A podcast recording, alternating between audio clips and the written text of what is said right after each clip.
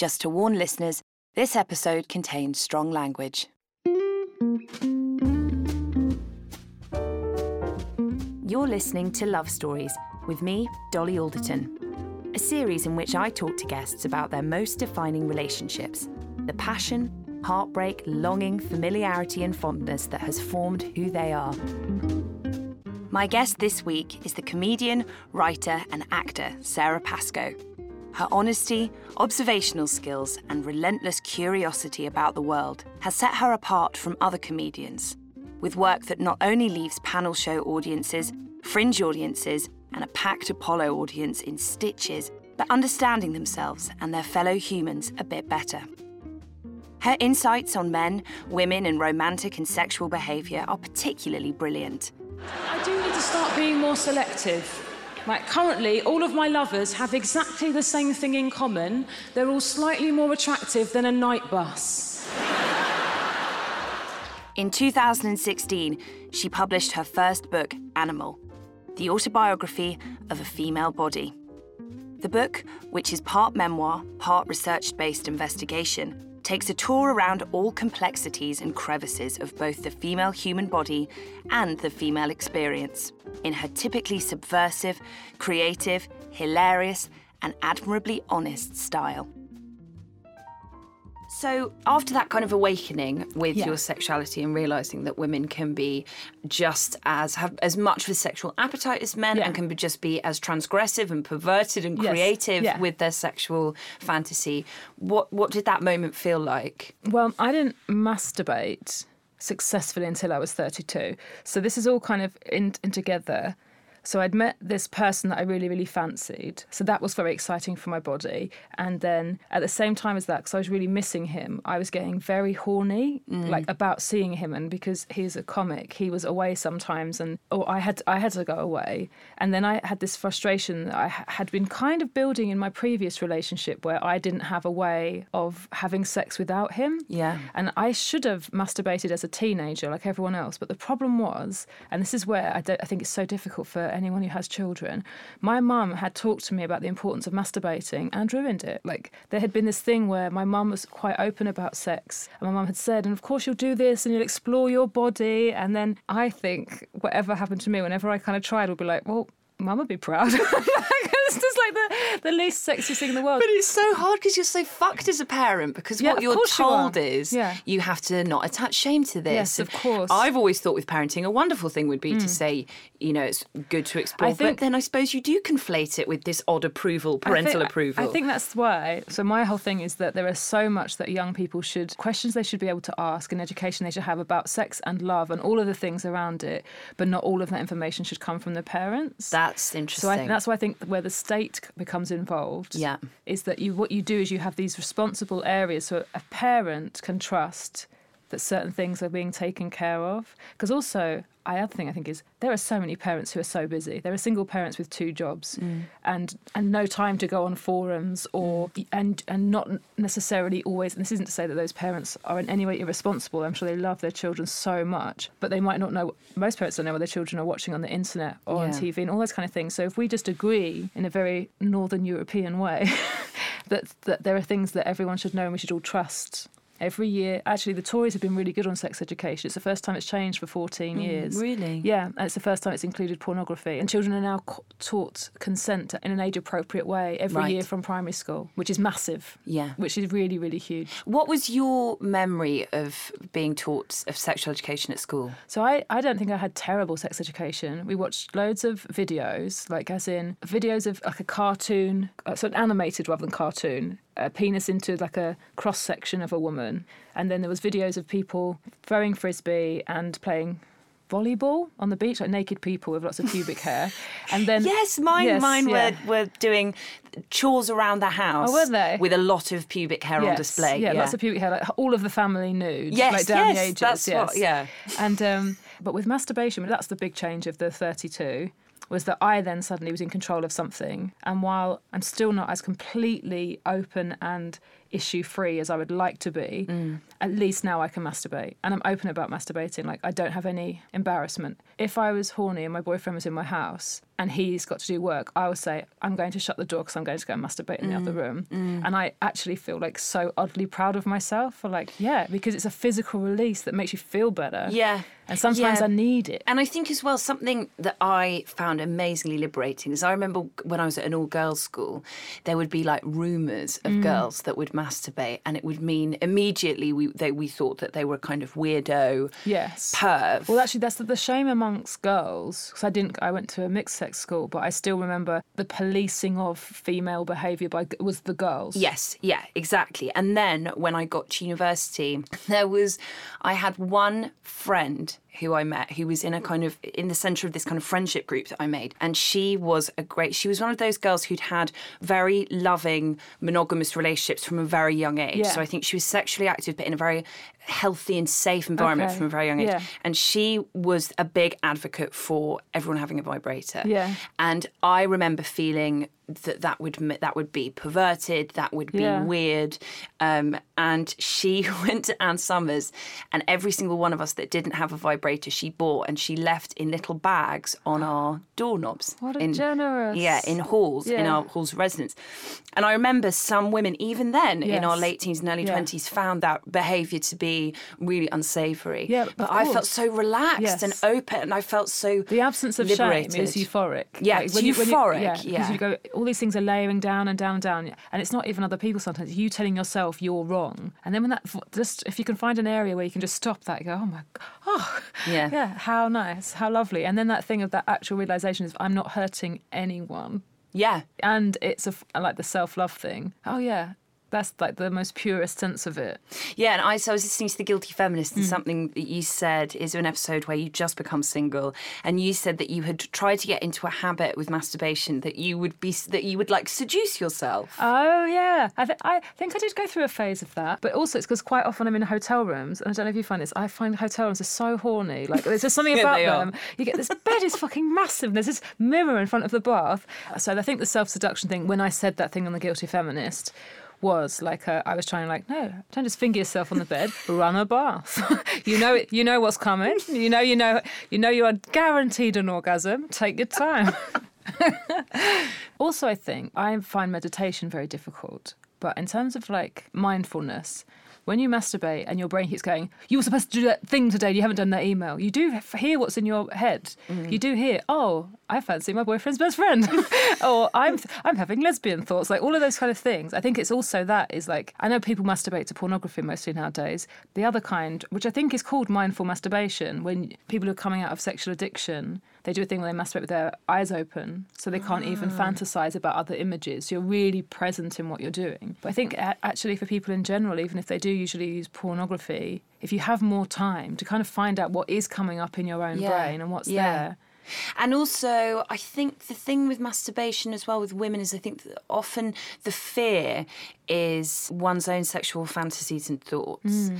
and whether what that says about you or your morality. And I think something that's been really important for me with sexuality growing up, not only with myself but with other people mm. as well, is realizing that you are not your sexual desires yeah. or thoughts But- or fantasies. Well, that's actually where I think the internet pornography thing is fascinating because there are people, and the majority of them are male, but who masturbate to things that they don't sexually identify with, and they become very isolated. And I think it leads to a huge amount of shame and depression and isolation from people because it's not just that you masturbate a lot; is you master. The way that dopamine works with pornography is that you need novelty. Now, so basically, there's a circuit in the brain that kept us as a species always looking for fresh new partners Yeah. and being excited by them. And now, when you have lots of screens open, that cycle in some people can go haywire. Mm. And what it means is when you're always looking for something a bit more novel, that means that for some people, that means that the ages of the people that you're watching goes to a limit. Yeah. You do not identify as a paedophile. You- You're masturbating to images that are paedophilic. Mm. And I think that when you have to deal with that in your everyday life, no matter what you do, I mean, that's something that now we have to deal with as a society because I don't think that's a small amount of people. Mm. And similarly, when people identify as straight and think they're very, very straight, but masturbate to homosexual porn or mm. and also and actually again it's something that we can learn our way out of is like that's the whole thing about fantasy that's for the majority of people apart from like boring people like oh i just want a three-way for the majority, for Uncreative people. God, get get one that's not a cliche, please. Um, but yeah, for people who like actually just understanding that it's a place your brain goes to to excite you is so Yeah. different from that's my goal, that's my plan, that's where I'm going. Understanding that that your sexuality is such an unreasoned and ancient and primal Yes, yeah, thing. It's yeah. not there to be. And that's the same thing actually with what you get aroused by. I think again as men, I, I don't. I'm not saying that women don't have this, but what women I don't think we have as much. And actually, I don't think gay men have it. And maybe they do. Here's where the entitlement thing comes in because I don't think gay men have the same sense of entitlement about other men's bodies that some straight men have about women's bodies. Yes. So um, I had an ex-boyfriend, and he he got really angry about there was this, there was a couple of summers where girls were wearing very very very short denim shorts. Yes, I remember it. Yes. And he was really angry with parents because he felt that they should stop these girls walking out in these shorts because he says they don't know the effect that has on a man's body. And then I realised, I honestly, I kept, I mean, unpacking it for years. It made him feel like a bad person. I felt at the time, my fury with him is you don't get to tell teenage Yeah. girls what Yeah. they wear. Like, how, I don't care. I don't care what you feel. It's their world. We they can do what shouldn't be taking your protect them. impulses into. Yes. Yeah. But now what I've realised is, is the impulse he felt made him think he was a bad person because the buttocks of a 14 or a 15 year old aroused him. Mm. And that's where the shame comes in because you're like, actually, no, you should know that it's a physiological reaction to someone who's about to be the most fertile she will ever be. Yeah,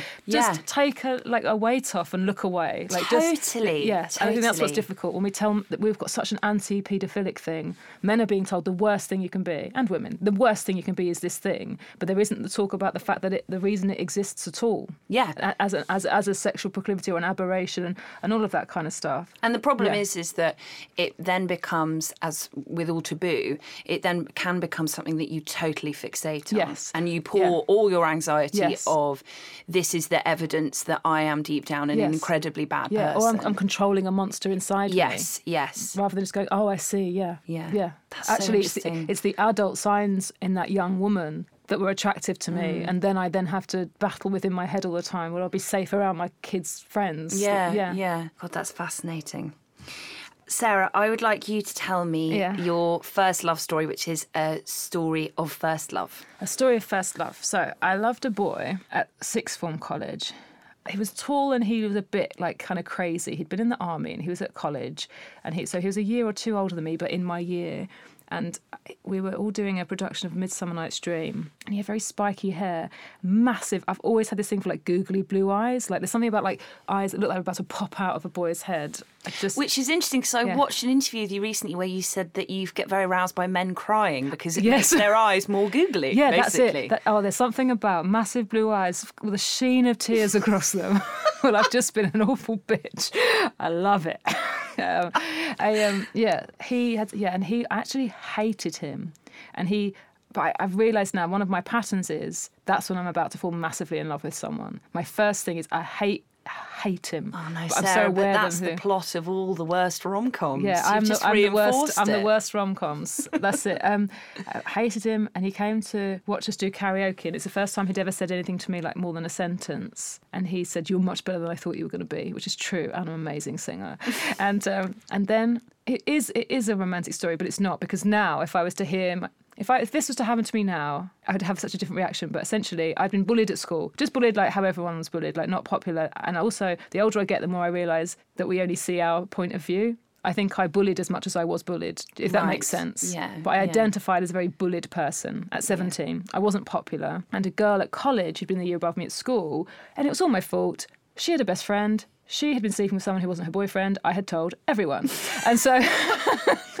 and and so this is another classic Pascoe. And um, don't ever tell me any secrets.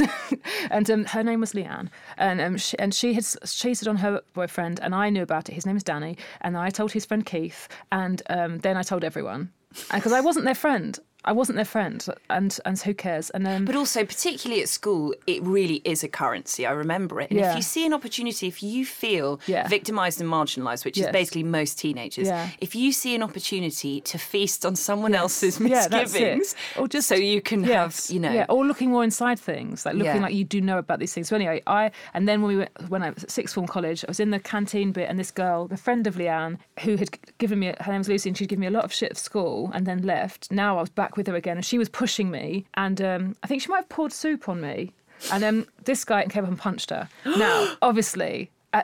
Growing up in Essex, boys were absolutely not allowed to hit girls. Like it was there's something that their dads would say, "You're taught it. Never hit a woman. Never Yeah, hit a woman. yeah. Never hit a woman." And um, and they would all and and um, and he just did, and then it was just like she was being a cunt. I know. And so then we went out and like sat in his car and talked all day, and I still just Were you impressed by that though? Or did you just love that someone seemed to care that much? I think I was massively swept away with the story of it. Yeah, I think yeah. as it happened, it's like what you talk about in your book, right? The problem is you make yourself a story, you make yourself a character in your life because you are literally orchestrating Act Three. Yeah, Act yeah. Three, fall in love. Yeah. And that was it. Is that um, I, I knew he was a character. I knew my mum said at the time, which I actually think was very astute of her. She said, um, "You're pretending to be more fucked up than you are to be attractive to each other." He was mental and I was mental. Yeah, And Bonnie and Clyde yeah, kind of You had a thing. you've had a shit life, and I've I'm so fucking shit. Oh god, like it was that, it was, and that, yeah, so teenage. And also the beauty of finding one other person is because you're telling yourself you're utterly isolated. Yeah. So it's like it's just it was just me, and now it's you. And But he- you described that when I read about your relationship with him, it reminded me so much of not even just my teens in my 20, early 20s, what I thought love should be, where it's like Mm. Oh, yeah. this cocoon against the world. Yes. Where you said you would only sleep in a bed if he was Yeah. sleeping in it. You said you would only let him go to, go to the loo on his own when he insisted. Yeah. And it was this kind I would just of- follow him. I'd also, Yeah. or I, I he'd I'd knock on the door, and that's it. So I was obsessed with him. And but the th- the problem was not actually was none of it was a problematic at the time, or I didn't find it problematic. The problem when we broke up, I honestly thought we were going to be together forever. So that was a shifting of life expectation. The pain you feel. Rejection, right, in the brain is the same center as physical pain. And it's why some people self harm because it's the only way that you can stop so basically you're sending signals to the same part of your brain but it's the only thing that stops the, the part of you that's um, feeling emotional pain. Um, so that second part of it i had nothing solid all of because I, 'cause I, 'cause I didn't have a plan b it, it's like you think the sky is blue like that kind of sure, assuredness Yeah. and then it's not and so what i didn't let go of for years is that he wasn't the ending that i mm. honestly thought we were going to come back round again so And you so were together everything- 10 months, weren't you? Which is in 16 year old's head a very long It time. is there, and there is a long time, but it then means that even at university, so what's that? I went to university when I was 20, so four years later, I was still living my life to see him again. Like everything was about who I would be when he came back, what I would have done, what, and, and also I think I was dre- still at that point dreaming almost nightly the conversation, how cool I would be at the beginning, not cool as in emotionless, but how I would set out my stall. Like, this is my side. This is what mm. you listen to. This is what I've done. This is what I've learned from it. And it's that narrative thing Yeah, again, isn't exactly. That's the thing. And, and thinking that everything came in cycles. And then the thing with John, so then when I met John, who's the most recent relationship, because it was exactly 16 years later at 32, story wise, it fit for me perfectly. Every 16 years, you get a love. Like, it was literally like that. Like, she thought the first one was the one, the second one was the one, starring Sara Pascoe all over again. And yeah. And you'd see the film in a sort of one day way. Yeah. You'd see it, you'd come back to every 16. It'd be three acts, yeah. wouldn't and, it? yeah, And you can see the themes. You can see that that was set up then, and that's what she's learned. And Yeah. yeah, all of that. Because he was unfaithful. That was the the reason first one up. Yeah. yeah but and, also again in a very teenage way like i don't think i don't think 16 or 18 year olds can be accused of like infidelity in that way that if you've been married to someone and promised you're going to be faithful to them forever he had a very common thing where he had a female best friend who- who they fell in love with each other but at the time because we were all teenagers he'd promised nothing was happening and then i saw them kissing when i was doing karaoke one of my edinburgh shows maybe my third edinburgh show i did stand up about it while singing never ever by all saints which was the song when i saw them and then ran from the bar Something that someone said recently to me was it's really important that your first boyfriend is kind and that he treats Hmm. you well because that's a template that you take as normal and that, that you then seek Yes, out yeah. for sort of the rest of your life, I think. Yeah. And I know that sounds dramatic, but Hmm. I, I do kind of adhere to that theory because I had a boyfriend when I was about 17 who was so horrible to me. And again, a lot of that I had enabled Hmm. because I liked this kind of push and pull and I liked the idea that it was meant to be these big highs and lows. So do you associate insecurity or feeling not good enough with love? I think that I ha- I think I associated a default with men, which mm. is I would have to fight extremely hard to keep their attention and to be worthy of their affection. Okay. And and is that then? Do you find that with life as well? Do you think you pick career things that are really hard? Are you an overachiever who needs a challenge everywhere? Maybe, Because maybe. it, it might just be that if your if your default is, and that's when I'm going to get there, and that's when I'm going to get yeah. that thing, that's when I, then then that's what you're looking for there as well. Yeah. Because the the climb, the journey, is the bit that gets you off. Yeah, exactly. And also, it means that that state of of never being in the present and constantly anxious about the future just Yes. becomes the activity. Yeah. That just becomes what it is. Yeah. Um, so, did you find what did that kind of? So I think so. I think the danger of templates. I don't know. I don't know, Not the danger of templates. The danger of telling. There are things that can sometimes feel true to us, but the idea that you can't change outside of them is dangerous. Yeah. So I don't think people's idea of love is set necessarily from their parents or a first relationship. There are lots of things that try to say this is a formula. That's why you do these things. Mm. When you realise there's a formula, you can change it. Mm, mm. There are certain things that all of us associate with a comfortable feeling, and I said that for some people that is actually insecurity. I realised when I first start really liking someone, and they like me too, like they want to hang out with me. I worry constantly I've got something on my face, and then remember when I noticed that, going, that's not love that's not love. That is going. I'm disgusting. I'm ugly. I need to hide. They're yeah. they're going to be. They're not going to tell me. I need to be so sensitive to pick up when they're disgusted, disgusted with me, and then you go. All of that's setting off. That's self hatred. Mm. That's not excitement about seeing someone. and then you're going, oh, separating that, going. There's stuff that we can deal with about ourselves. That's nothing to do. It's not even like other people can't solve it for us. It's nothing to do with them. Like a man or a woman sitting opposite you, going, you've got nothing on your face, doesn't Mm. make that feeling go away.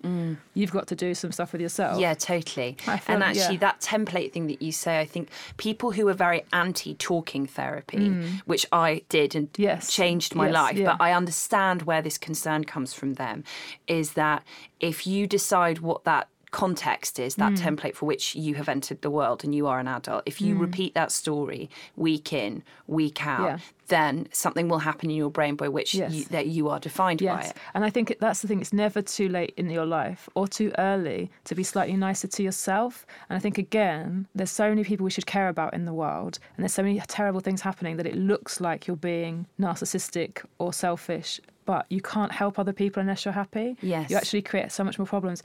Everyone at any point, it doesn't matter what kind of relationship you're in or whether you're in one, you can just take a little more time to work out, yeah, I don't want to go to your birthday party. Mm. I want to leave this thing a bit early. There's these little things that change and they have such a huge knock on effect where you go, oh, I usually would have stayed thinking I don't want to be here. What I want, no one hates you if you go home. And then you're at home in your pajamas at 10 o'clock going, well, this is a life lesson, isn't it? It's a life lesson. Um, so I think there's so many things. And again, with the relationships, little cliches that we then tell ourselves. And it's because it's so hard to describe the feelings of love that we have to kind of cliche a little bit to describe to other people. I'm a serial monogamist. I'm this person. I'm that. I'm, I've got a Yeah, friend. that's I've so got a friend. true. Even in your book, when you go, I'm a permanently single person. yeah And it's or you hear it when people say i'm a love addict or i'm Yes, yeah and we find it because it's, it's it's far too complicated to actually describe the truth.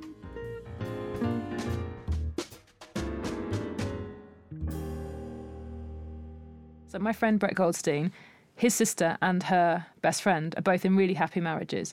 Not marriages who haven't had problems, as in both of them have experienced traumatic life events and things like that. And both of them have said it's just easy. And I really, I had to, I kept coming back to it and thinking they don't even know what it is.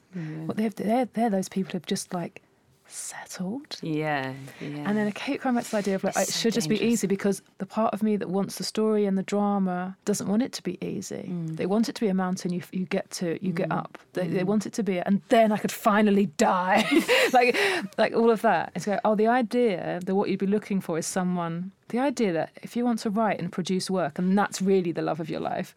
That what you want is a relationship that doesn't distract you from it. It doesn't make you not want to eat or get up in the morning hating yourself or Yeah. looking at your phone. You can leave your phone at home and not worry.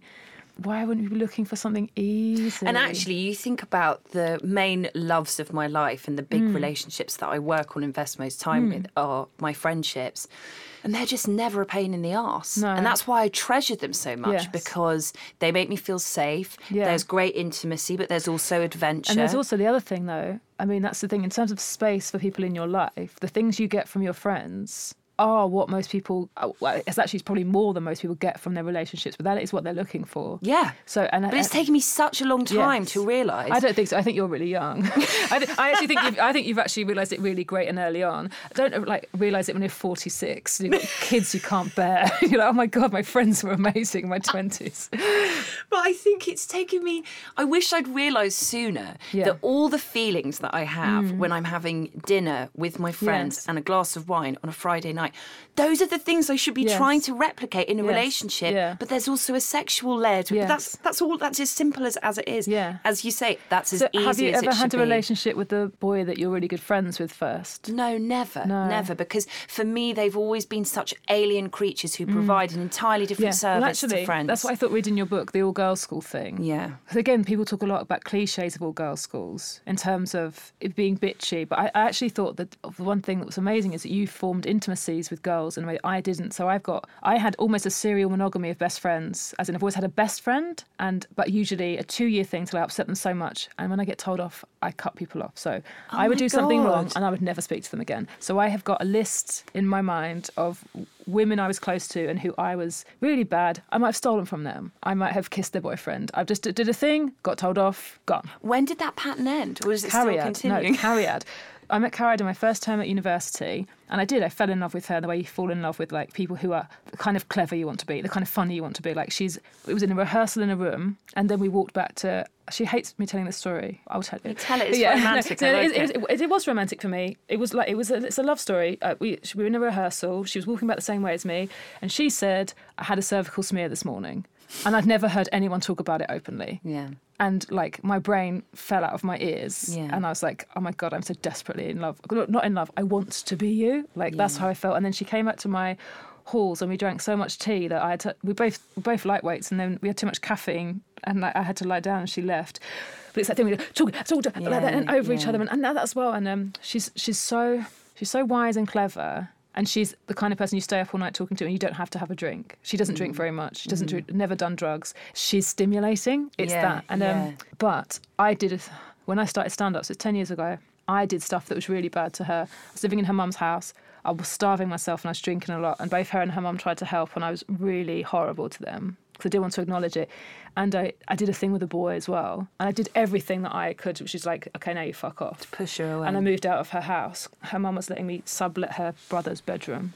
And that's the only reason I do comedy is because of how generous she was. Mm. And um, Carrie just didn't let me go. She's like, no, you have to. You I have feel so move. I know. that. I'm crying Yeah. because um because she was just like um because she knew from her friendships growing up like what friendship is, whereas I didn't. I didn't have proper intimacy, and so her thing was like, yes, I know you like, don't like being told off, and I know you're not really mm. talking to me at the moment, and I'm actually very angry with you, but mm. I'm not going. Mm.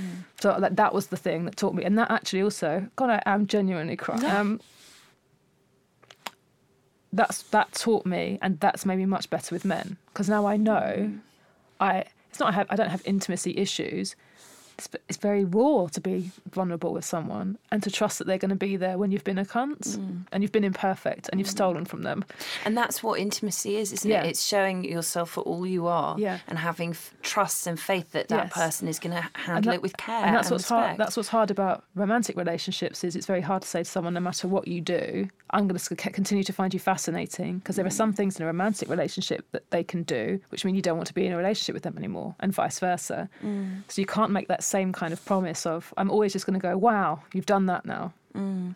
And I think that's what's hard about things like monogamy and jealousy and insecurities. They're also intertwined. It's real when someone breaks your heart or wants someone else or doesn't fancy you. And that's the thing you don't have to worry about with your friends. They're allowed to have loads of friends. yeah. Yeah. And, and the more they, the more friends they have, the more interesting stories they bring back to you. Mm. The more like, oh my god, she's done what? Like all of that kind of mm. stuff. I will never meet anyone as clever as her. I will never find someone as interesting as her. And if there's a choice between talking to her and anyone else in the world, it's a bit about you with, with Farly. It's like your mm, best friend. yeah. So it's her. So I also know with a boyfriend, he needs to be super sexy, great at cuddling, not minding the fact that I do stand up at nights, he doesn't need to be as clever and interesting as Carrie does. Like it's mm. fine because I can talk to her about it. Yeah, that's yeah, that's interesting you say because my mum and dad, who have this incredible marriage, my mum said to me, the secret is is you need three stimulations. You need intellectual, physical, and spiritual. And she said you're lucky if you get two. Yeah. And when she said that, I'd like romanticized their relationship so much in my head, and then I realised like my dad doesn't read. Yeah. And my mum's a bookworm. Yeah. My mum loves going to exhibitions, and she's been doing that for the last thirty years with her sister. And I hadn't it hadn't even clicked Mm. Yes. that she gets that stimulation from other other areas of her life. Yeah, and and I think that's where all of us can be kinder to each other as well. Is that sometimes that thing about being disappointed with someone or wishing they were some, something else, rather than realizing I get all of this from you, and if I want those other things, I share them with other people. Yeah. like if you're with someone who really loved rugby, you don't have to go to rugby with him, and you can still love him, and vice versa about books and galleries. And Yeah. I think it's fine when people don't go in with each other's friends. I think Do that- you? Yeah, I think Yeah. that pressure because I don't want to spend time with their friends. Like I don't, I'm not, I haven't got the backstory. I don't find their jokes funny. I don't. I love not having to be polite about it. Mm. I love. I love not having to go and spend time with family. Can you just admit I'm not into it? But I wonder if that's something that happens as you get older because I feel like there is a pressure in those first Mm. relationships that you have to entirely entwine all of your Yes, lives and yes, families. yeah. And that, you think that's what perfection is. There's another thing that I've heard. I, I, I'm sure it was on a podcast, and I'm sure it was a relationship guidance person saying that the chances of you and a another person, like you're t- talking about those three things intellectual, spiritual, and physical, the chance of you being in the same kind of zone as someone else with one or two or three of those things is amazing. The idea that you would continue on in your life and stay in those Yeah. mirroring each other, what happens is with all of the different strands that go through a human being, one of you will be really, really stressed out with work while the other one of you's got plenty of time for holiday. You're going to have these times of being imbalanced. And so you kind of have to relearn each other again and the mm. relationship. And I think that's mm. the other thing. Quite often when difficulties we go, oh, that means it's not the right person, rather than, wow, look what, how different our lives are. Can we create a brand new relationship that is still what we need in hmm. this scenario? Hmm. And I think being like, there's a bit in your book where you say that you realise that you had a pattern with men where when you felt things weren't entirely perfect, Yeah. you would go, oh, well, that was a nice Yes. try. Well, I've always, I still always feel it about physical attraction. Like for me, I, I don't know how to get past the point. I feel very rejected if, if I'm with someone who doesn't fancy me. Like, and, and that rejection's too much. I must still put too much, or I can't help it, too much weight on I'm needed, I'm wanted like that. Mm. And then, yeah, when it's gone, but I just, I literally run, I don't want a comfortable relationship. Mm. I don't want a pajamas and watching TV. By myself, yes, please. With dogs, hopefully one day, if all my family plans come to Yeah. fruition. But I, I'm not interested in like snuggling. Yeah, it's it's um I have exactly the same I call them baked potato relationships Yeah. where it's like two baked potatoes Yes, on yes. the sofa with that's like nice, yeah. with like you know when Netflix Yeah. goes straight onto the, The next, next episode. Yeah, and Yeah. sometimes it checks. You still playing? Yeah. you two dead now?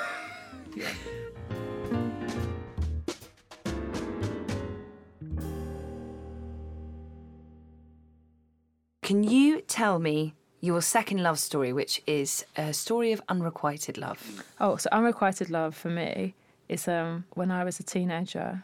And then variously throughout my 20s, but I was very in love with Take That. Anyone in particular? I changed. I changed my alliances. I think I have delusions of grandeur, and I think that's a good thing to have if you want to be a creative person. Because delusions of grandeur, they get you over the rejections, they tip you over the, the bad what ifs because you're in the but what if. Yeah. And um, so I probably first of all really liked Mark, but I did have phases of both mostly Robbie, sometimes Gary.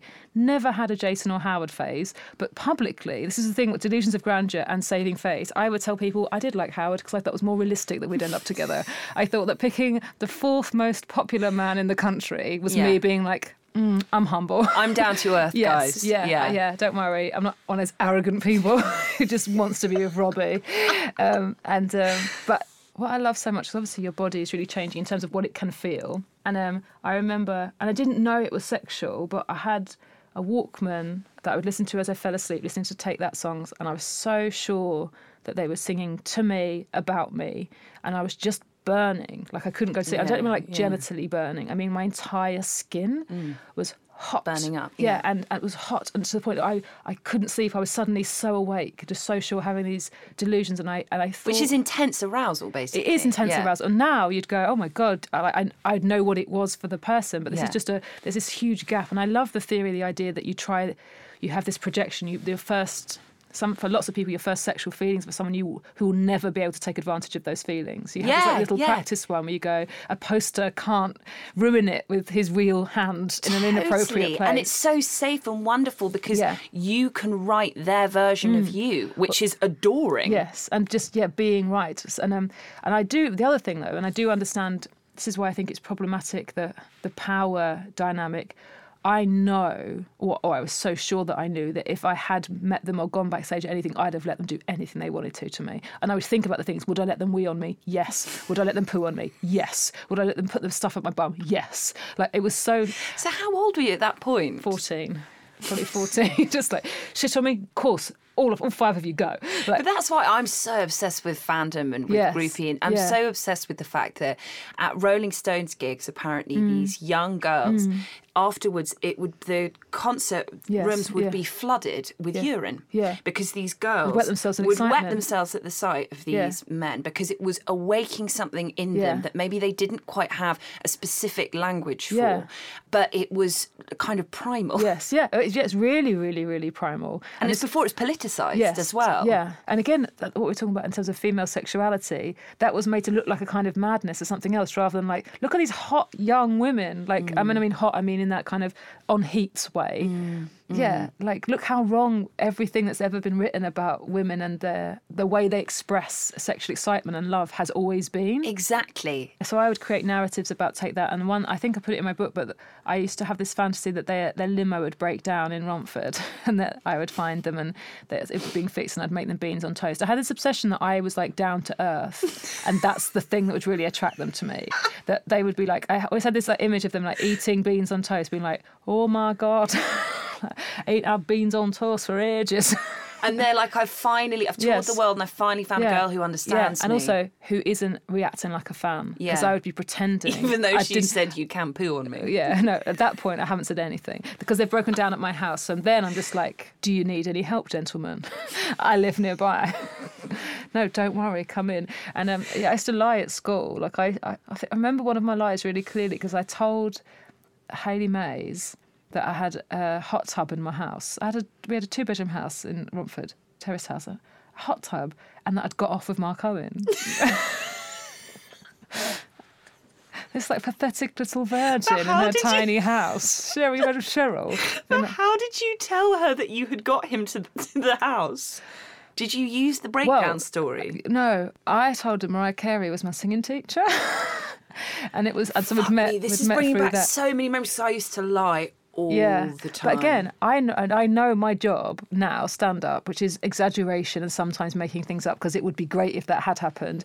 The reason I love my job, right? You literally create yourself as a character. It's like myth. You mythologize yourself. Yeah. You take things that are actually quite shitty and you make them better. Mm. You make endings. You make you did say that to that shopkeeper. You did say that to that guy. Yeah. You have done this thing. Like it's you get you get this control. And I realized at school that's what I was trying to do. The part of my brain that makes up stories now was Mm. just doing it then. And some things I felt like I felt she was my singing teacher. I felt that's how good I was. That's how if she knew, of course she would come around. And yes, sometimes she had to babysit me. That's the thing. So that's why I had to met her through Ma- Mark Owen. Did you find because I was the same? I was like obsessed with the adultness Mm. of romance and sexuality. When you finally got to a point where, when you've been like fantasizing Mm. about all the things you would let take that do to you, Mm. and you've been filling out these forms, and you've been talking about what seminal Yeah. fluid tastes Yeah. like. When you finally got to that point Yeah. where you were allowed to fuck, Yeah. did you feel? Was it as exciting as you thought it would be? Yeah. Not in a sexual, actually, but that's what's so weird. My obsession with sex at the beginning was how many times I could do it in a day. so my first boyfriend, we got to seven. Boyfriend after was like beating the seven. Also, the other thing, I um I used to kiss a lot of boys in one night. Once I started Mm. in Hollywood's in Romford, I kissed 36 people one night. You can just walk round and I just go up to guys and pull them. And so would my sister Cheryl, and so would my friend Siobhan. So would my friend Hayley. That's just what we did. Yeah. And then just counting. And I don't know. And obviously, none of those were nice kisses, and none of those were No. didn't matter what they looked like. It was nothing about that. I think it was the power. It must have been the power, or just that I'm not disgusting. I'd- Or is I had it collecting anecdotes? collecting anecdotes, p- p- pushing out boundaries, being alive, but they, but it wasn't the genuine, the actual genuine pleasure of that was a nice moment in my life. It mm. wasn't existing in a moment, going this is pleasure. I honestly think a part of it was I felt had felt so disgusting through school. The fact that I could now walk up to someone, I'd had my braces off, walk up to someone and kiss them in Hollywoods, and hit, what? And then part of me knew they also they also don't care who they're kissing. But I, it, part of it was me was proving that for ages. And I think Yeah. as well that if you have felt sexually rejected by boys growing up as a Mm. Teenager, Yeah. I think that it galvanizes you and charges you Yes. with the wrong Yes. energy. Well, actually, that's very true. I don't know how you, you found it, but I found a lot of my friend, male friends who were dweebs at school, who are now comics and attractive. They are the shaggers. They're the real problematic ones because they never, no one ever wanted to talk to them, and now they can't say no. Like it's, and they're, and they're the they're the real scoundrels, the the ones you wouldn't expect to be.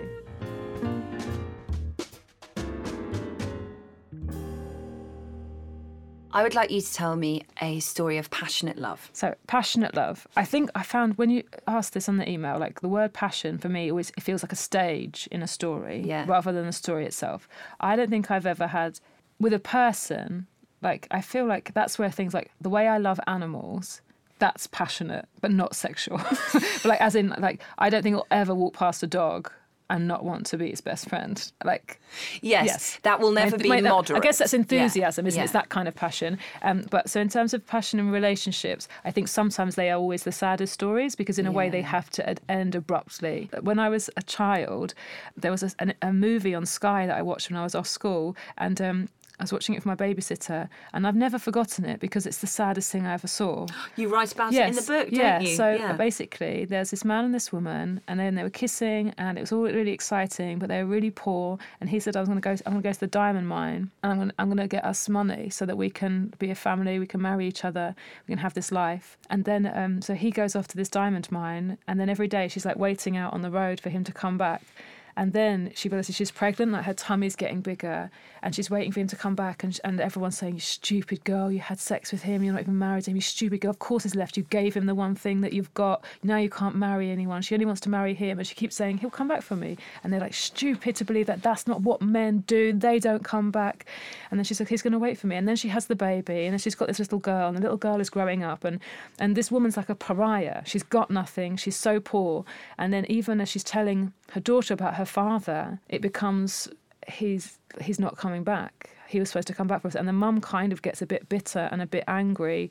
And her whole life was a lie, and she was stupid, and she never meets anyone else, and she has no life. And then she dies, and then the daughter is kind of having to deal with like she's an orphan and she's poor and she's born out of wedlock and doesn't have a father, and then He's like, people come running down the road. So she's probably about 25. If people come running down the road and there's been this big thing at the diamond mine and they've found this skeleton of this man and like, this is his like letter and his bag that he wrote to towards your mum and he loved her all along and he died trying to get her a diamond.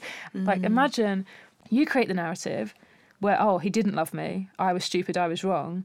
And there can sometimes be so much love both ways. But you just don't understand each other, or mm. unhappiness has crept in, or But what effect Yeah. do you think that had on you watching that film at such a young age? Because I really do think watching those Of course they do. yes, have a huge because effect. we are we are building what the world is. Yeah. and I guess oh, what so what did it think of me? I think probably that that's not a bad thing. I think trusting they would want to come back if something hadn't happened. I think a world where you can tell you this is why I understand religion. You can tell yourself a version of events which is less hurtful. They've died in a diamond mine. okay, you're not not beautiful. You're not not wonderful. They're not not charmed by you. They're dead. Okay, that's why But he's also, not texting. what's so difficult now is that it would be so easy for me. Like there was this one guy Yeah. Mm. that I was seeing in my mid twenties, and we had been seeing each other for a few months. And he said to me one day, um, he had this dog, and he was like, "Would you watch the dog for a couple of days, and then in a couple of days I'll come pick you up and we'll like go out for yes, dinner." yeah. The dog never came. Oh. And there was no text, there was Hmm. nothing. It would be much easier for me Hmm. to be able to tell myself that he died, in a mine. Yes. But sadly, because of Instagram, yeah, because of Instagram now. Yeah. I know that that ain't true. Yeah. Which is why ghosting is so cruel and It- hurts it is so cool, much. But also, I also think it's why we should all of us have a deal. There should be another app which is for politely saying, I'm not going to ring you again. Yeah. And also allowing, I think the reason that people don't get in contact is they don't like people to be angry with us. People are allowed their angry bit because that's about them hurting, not about you being a bad person, even if the way they express it at that point. It's like people are allowed to be angry with you. And you and it doesn't change you being a good or a bad person. It's so mm. cowardly to hide. But what we're hiding from is don't make me feel like I'm worse than I am. Mm. I do understand why people don't do it. I think, in terms of empathizing, that moment and its pain still exists, and still exists on either of, on both of the sides. But you know about like mirror neurons in the brain. Sometimes we do feel things that happen to other people, mm. and also you're still sorry that you had to do that. Mm. Like that's what sorry means. When they say "I'm sorry for you," what you mean is "I'm sorry that it happened. Mm. I'm sorry I had to do it." That Auden line you quote in your book is so beautiful about rather being the one who loved too much. In a way, they've accepted you didn't love them, but you still think that's a sign of you failing. So you need to go, oh, it's absolutely fine not to love people. It's Yeah. absolutely fine. Yeah. yeah. How have you found with have you done mostly dumping or being dumped? to use crass and Uh, So- horrible language. So I, I've mostly done dumping. Um, even my very first relationship, even though he was with someone else, I kind of technically ended it. I cling to another person. Well, I started stand up because I loved someone who didn't love me, and I also ended that relationship. But in that way, where you're really trying to push them to say, "I desperately want you," yeah. and he definitely didn't want me. So he, so it's I think emotionally I felt very rejected, but technically I am so quick to look for signs of them not liking me. So that's the kind of bad girlfriend I am because my paranoia comes up of like, you stopped having feelings, haven't you? You're doing this, haven't you? You, you need to. You, am I annoying you? Am I annoying you? Should I go away? Do you need space from me? I'm not going. I'm just not going to answer the phone for two days because I felt like I was annoying you. Like I'm that kind of.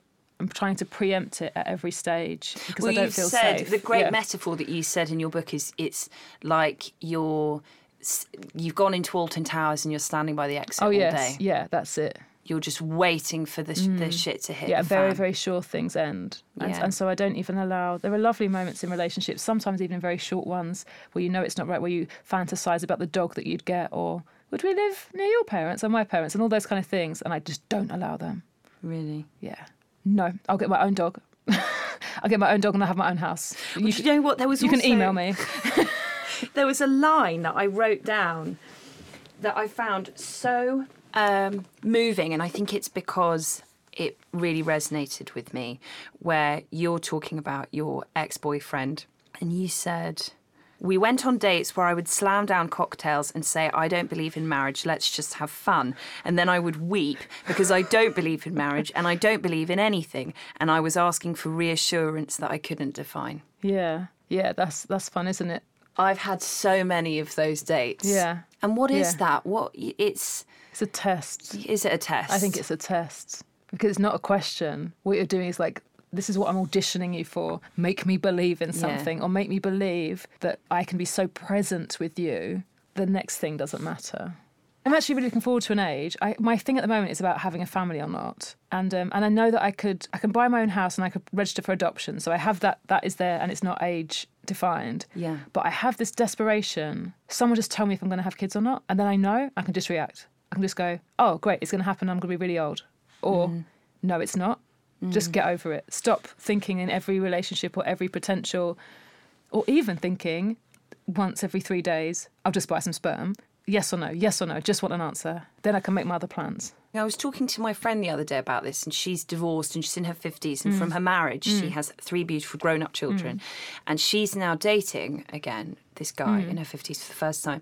And she said it's just a whole fucking different thing. Yeah. Because this thing has lifted Yeah. that she wasn't even aware of that was there Yeah. after even every one night stand. Yes. This unconscious voice in her head lying with this bloke next to her, being like, Am I going to have kids? Is this going to be the one that gives me kids? Do I want kids? Yeah. What What am I? You know. And also, if you do really, really want kids, what? How shit a man am I willing to put up with to get some? Yeah, Which is the thing. yeah. Or how? That is a thing, and you really see it when you, as, Yeah. as I'm And- and exiting also- my twenties. And, this is why biology is important, and it's not important in terms of defining womanhood. As in, it doesn't it doesn't mean you have to have a biological female body to be a woman. But in terms of people who identify as male in male bodies and identify as female in female bodies, there is a difference of agenda. They will never understand the time constraints we didn't choose, we don't want, and would rather live without. They can't empathise with how it would feel to have a body that at some point a choice is taken away from you. You don't have the luxury of going, I think I'll know when I know. You do have to start going, what am I willing to compromise? And will I be happy without it? Because it's a question. I think, no, I won't be happy without children. What you mean is there's a chance it might be too late. And then I go, oh, fuck, I should have compromised. I had a thing where I was very unsympathetic towards myself when I, because I've always thought I didn't want to have children. And then maybe in my early 30s, my sisters had children. And I started to think a lot more about it. And I was like, oh God, don't be that kind of woman. Yeah. Oh my God, I'm the kind of woman who now says I'm in my 30s. And, it was Cariad saying, why are you being so hard? Like, it's like, because I was supposed to be one of the ones who didn't care, who didn't give a shit, who was just, mm. my job is so fulfilling. Mm, mm. And it's like, yeah, now you just have to be the kind of one like, is my job's really fulfilling? And yet you then wonder, am I not not getting a proper life experience? If I don't make packed lunches, what am I going to do? but I'm worried I'll be really bored. I'm worried that the experiences that life can give you, and that I'm so lucky because of my job, I've had so many things I never thought I'd get to experience before now. I think there comes a point where you just go around again. Yeah. I feel like so say that you're Germaine Greer. I'm just I'm just, just talking about career, nothing else. But you write these incredible books. You sell millions of them. You tour the world doing book events.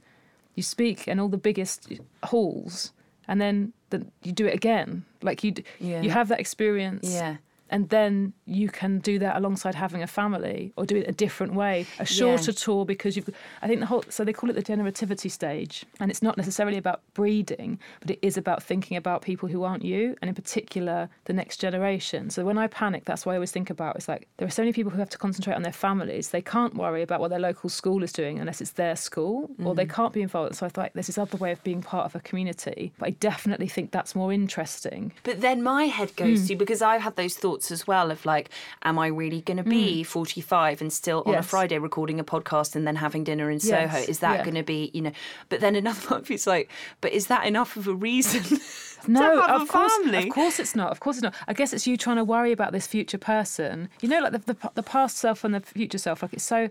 Sometimes they feel so disconnected. You know, like people get in debt, and that is literally punishing you in the future. Like, Yes. I, I'm going to buy this thing. Yeah. You're going to be able to. You're going to be eating cup Yeah. of soup for two weeks. Yeah. When your credit card bill comes through.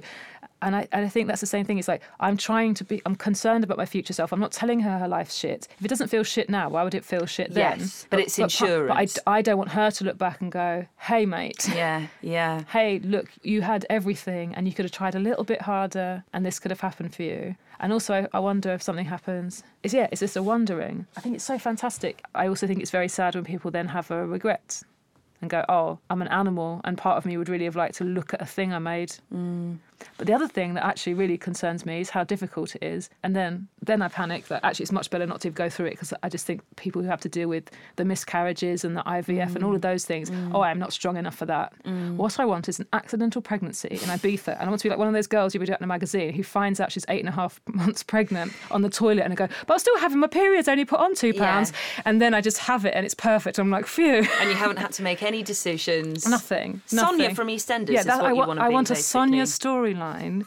So that I haven't done anything. It's like I have. I didn't get it screened for diseases. I didn't have anything. I didn't get a single stretch mark. I, I want that one.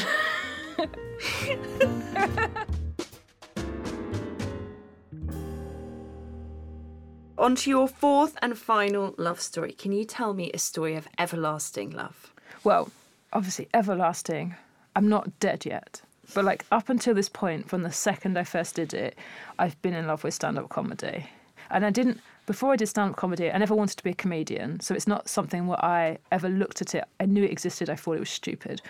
When I did it, and it's about autonomy and being in control, and it's also about all of the stuff in your life feeding into it. That that there isn't a life job line with stand-up comedy everything that you learn and think and experience be- is then becomes your work and your work fits into your life. And also all of my friends are comedians. Everyone is people i've met through comedy. Carrie Cariad's a comedian as well. The reason it's my enduring love is Yeah. so stand up it's really good for an overachiever because you can't win at it. It's a bit like a masochistic relationship That's interesting. apart from it also does after a certain point pay you. And it's as creative as you want it to be. You can improvise every set you do on stage. You can make props. You can come in today and go, I'm a baby wolf. so I'm a, I'm a baby wolf. Who wants to see my tail? You can do whatever you want on stage and you don't get fired. Yeah. And some of that stuff works and some of that stuff doesn't. And like the ongoing thing it is it, as a job it's exactly what you want it to be because you make it if you want to go to manchester and blackpool and do gigs up north then you do and if you want to go if you want to gig in sweden all the time because you love that you can like everything's possible And you're right about that. If you're someone who gets off on the struggle and the process, Everyone I've met through comedy is an overachiever. In that, they could all have done another job. They all say, "I'm one of life's losers," because that's the point of stand-up: is the audience is better than me. Really, I've fucked up. But all of them, you go, "You'd have been an amazing doctor. Yeah. you could do astronomy. You're one- you're one of the people whose brains just gets patterns. Like they've all got such incredible abilities, and they've all chosen a thing you can't win. because even when you're at your peak, Yeah. you still can go out and have the worst gig of your The life. The most famous, most successful comics will write disappointing shows, will Yeah. deliver it, will stumble on a joke, will have nights where it just doesn't. There's so much like alchemy that goes on in terms of the relationship between the audience and the comic. And also, and I think it's a very human thing, it's not just comedians, but you think that the very best it's ever gone is your norm. Yeah. and every other audience is not quite there. Yes. So there's so basically you'll only be happy in one in a hundred gigs. When I say happy, I mean not whinging. You'll still probably have a physiological disappointment half an hour later when you crash because you've had a huge experience that you're not supposed to have. Hundreds of people aren't supposed to look at you. Mm. That's not how we evolved. That's mm. so. But all of that, for all of that, and the nerves, even, even Do you still get those nerves? Yes.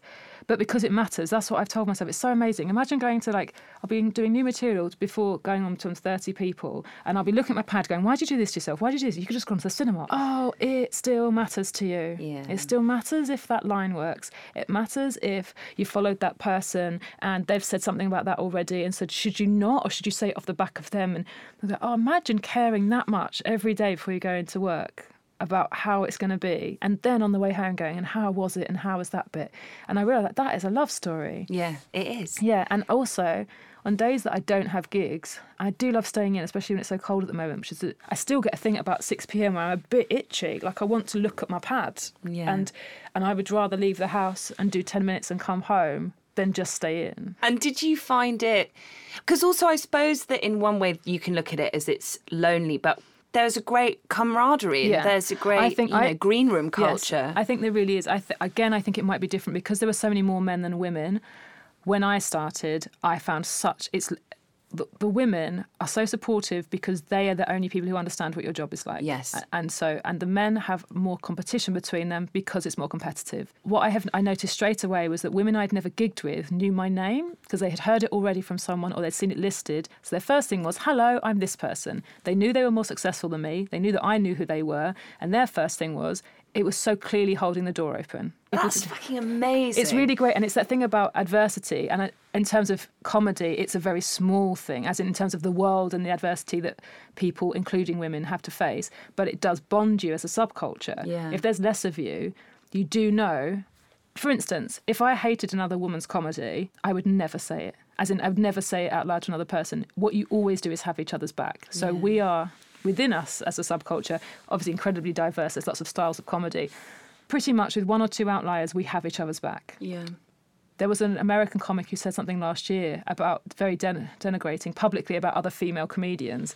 And the reason everyone was so shocked is like, we kind of have this rule that we don't do that to each other because Yeah. the world is doing that uh, Yeah, already. So let's us just go, Yeah. I think she's amazing. You should book her. Yeah, there's this bit in your book when you said that often the compère would go out and warn Yeah. the audience. They would say, Yeah. and the next person we have coming up, she's a woman. yeah.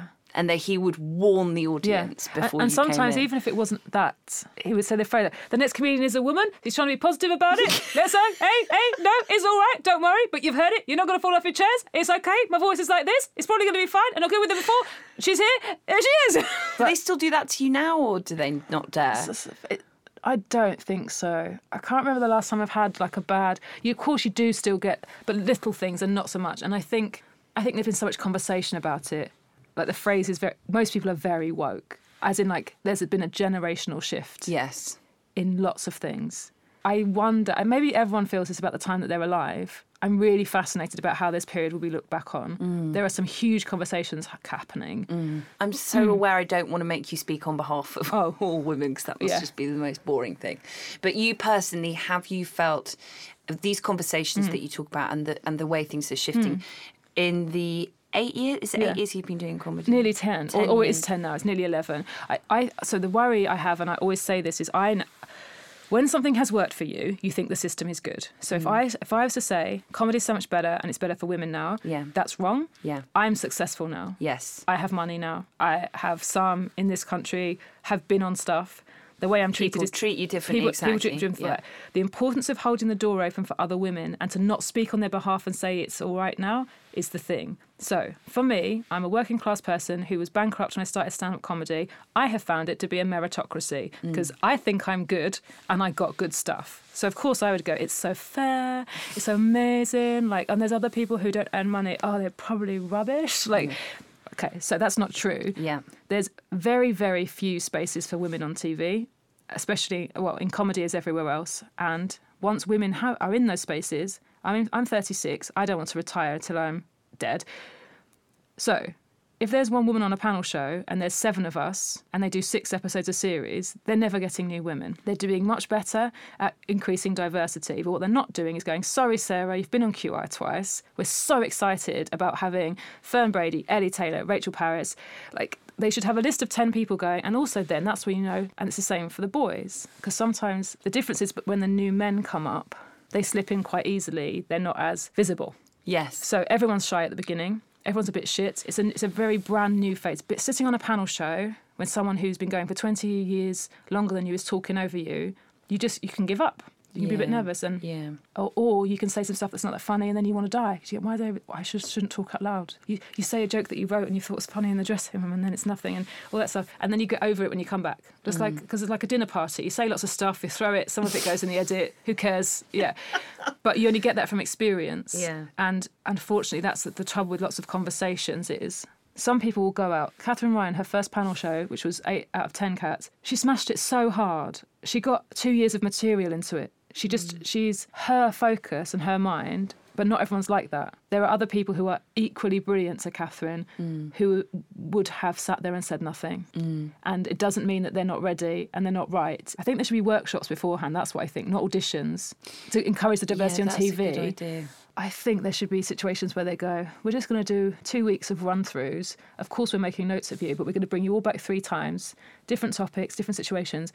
It's for us to get used to what you need to be funny, not us going, we know you're funny, that's why you're here. Yeah, We're not auditioning yeah. for you. We're going, like, uh, I've, there's comics that I've worked with, like, um, who are quite quiet. Tom Davis is one of them. So he does Murder in Successville. I did a panel show with him. Oh, and Joe Wilkinson is the same. They don't compete. They're really quiet. If you ask them a question, it'd be the funniest thing you've ever heard. Mm. And so you get used to it. And then on the show, people then know, oh, Tom's not spoken for a while. Did you ever go Yeah. to like Butlins or anything? And then he tells you a story. You're like, how are we talking about Butlins? You weren't telling us the story that Yeah. you like went ran away to live there when you wanted to be a boxer. Like it's it's like that. Yeah. And, and you learn that from other comics. You go, oh, you need this. I can throw that. Oh, don't throw that at that person because they'll suddenly go, what's the right Yeah, answer? because a panel show should be an ensemble, really. Yes, it should be. You're all throwing balls up in the air, and the joy is you throw it up, everyone tries to touch it. Who's got it? Who's got it? Yeah. Mm. Not watch it fall because it wasn't very good. It's always a door. But anyway, that's what I think because I'm an ensemble player. There's Because you're way- an actor at heart as I well. think so, that's exactly. And, you, and also, but also, it's being an empath. You want everyone to have a nice show. Yeah, yeah. I've never ever wanted to be the funniest. My instinct there isn't to go, I won that one. It's Mm. it, you're always looking, are we all having a nice time, kind of thing. It's so much more than we're putting this person on a panel. It's creating a culture Yeah. where they they feel like accepted and safe and like they can excel and that this isn't their one Well, test. that's it. If they can flourish on stage by themselves, which is the hardest, it's just working out how to translate that so they can flourish